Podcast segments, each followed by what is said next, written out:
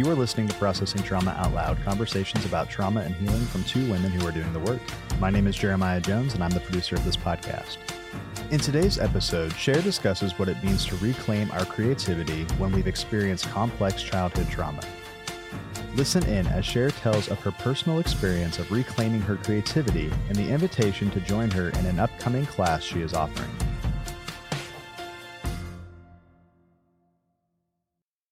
Hi, friends. Just Sher here today doing a solo episode. Kandace and I have been talking for several weeks about staying on this theme of things that are hard but worth it. And we're kind of moving away from that today, but I guess I'm actually talking about another thing that is kind of hard but worth it. And that is reclaiming our creativity please don't turn this off because I think one of the things that is true is that so many people who I meet say, I am not creative. And I was one of those people who really felt very, very uncreative.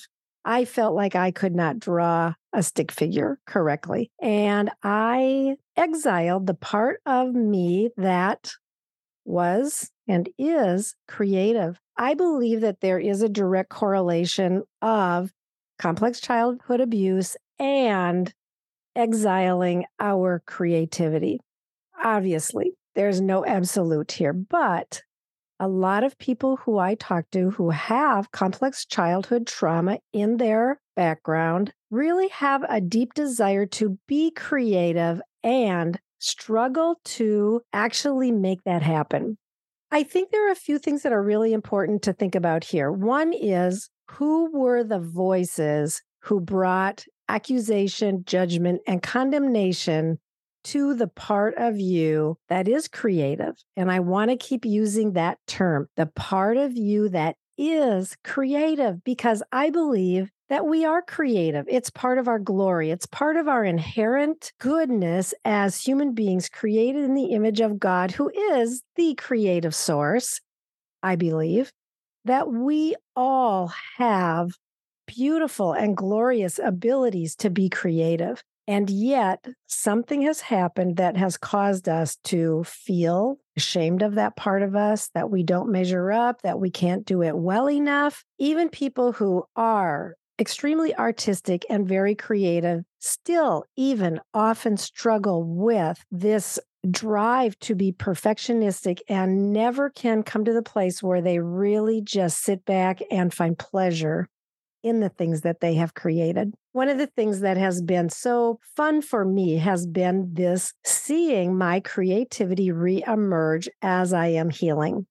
I started painting a couple of years ago. I had never painted before, and I have been able to find so much pleasure some struggle for sure, many times where I felt like I can't do it. I don't know what to do. It's not good enough. But as I have become more and more aware of the sensations in my body, and painting has been so instrumental in helping me to identify this. When I sit down to paint, I take a moment, I take a breath, I really tune into what am I feeling in my body. And so often there is some anxiety there. And when I pause and when I bring care and when I bring soothing and when I remember and even tell myself that I am safe, that anxiety really goes down. And this is part of my work of creating the new neuro pathways.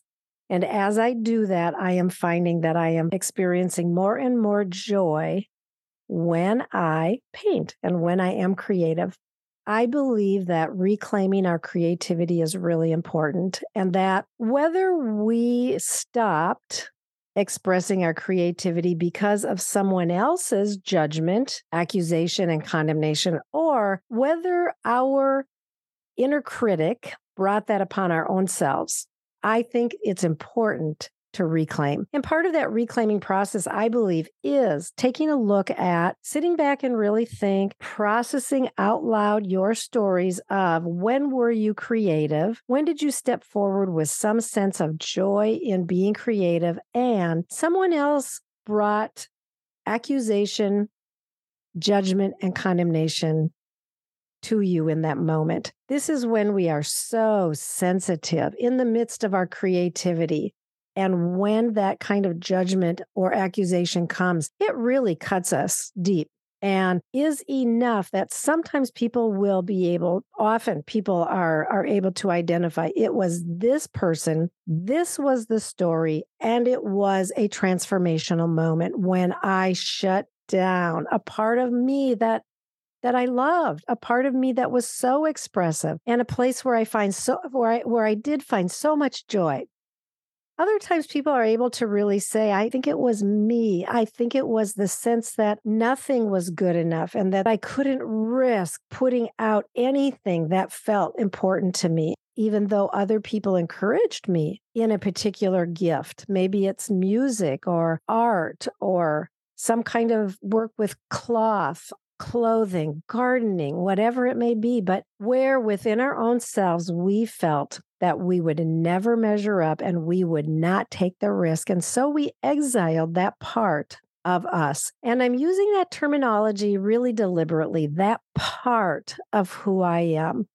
And several weeks ago, we talked about IFS parts, internal family systems parts. And I had a conversation on the podcast with my coach who has helped me learn so much about the younger parts that I hold within my being. And these are very much connected with ages and particular stories of trauma where often it was something that happened and I responded with some kind of vows where I said, I will never allow this again, or I will only allow that.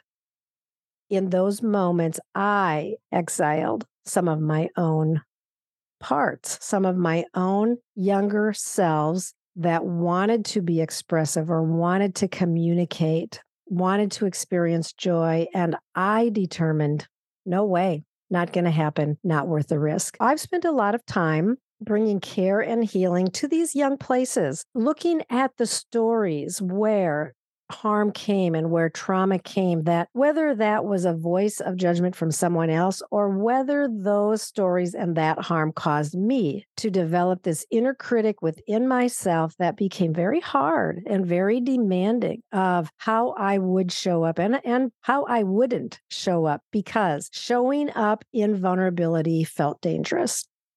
And so here I am many, many years later, and I am expressing my creativity in some ways where I am finding so much joy. I feel like I am reclaiming my creativity. This is part of my healing, and part of my healing is bringing this about. Something that I've been pondering for many months is developing a course where I will talk about how to learn watercolor painting the very beginning steps of watercolor painting and how does that correlate with healing? And in particular, if you want to begin to attune to the sensations in your body, which Kandace and I have talked about so many times, how important it is in our healing that we can identify the sensations in our body. I believe that through learning watercolor painting and becoming aware and tuning in, we can begin to identify the sensations in our body as well as many other aspects of the healing journey, which I will be talking about in this course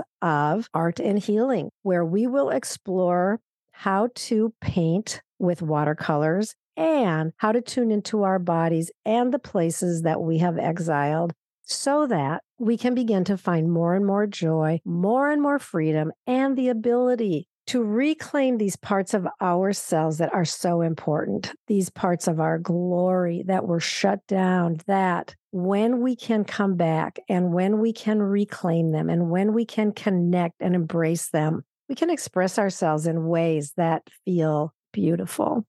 If you're interested in this, stay tuned. Within the next few weeks, I'll be sharing more about the process and how you'll be able to purchase at a very, very low cost this course that I will be developing on beginning watercolor painting and our healing journey. Let us know if you want more information. Otherwise, watch for us on social media. And of course, we'll be talking about it here also about how you'll be able to get a hold of that and begin to explore your creativity and your healing journey.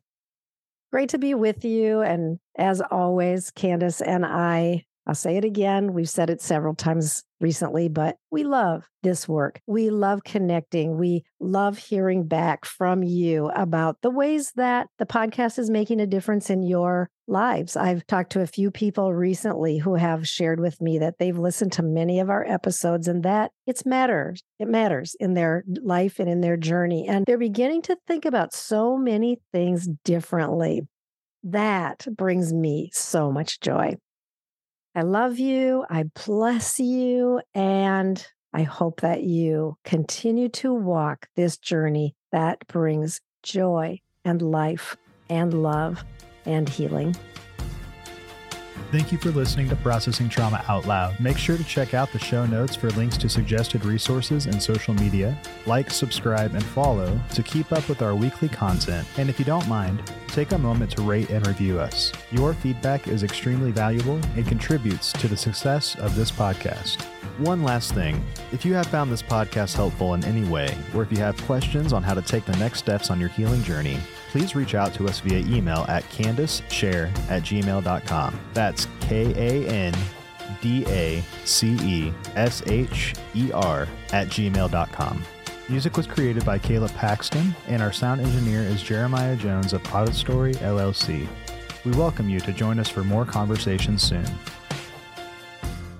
Take care.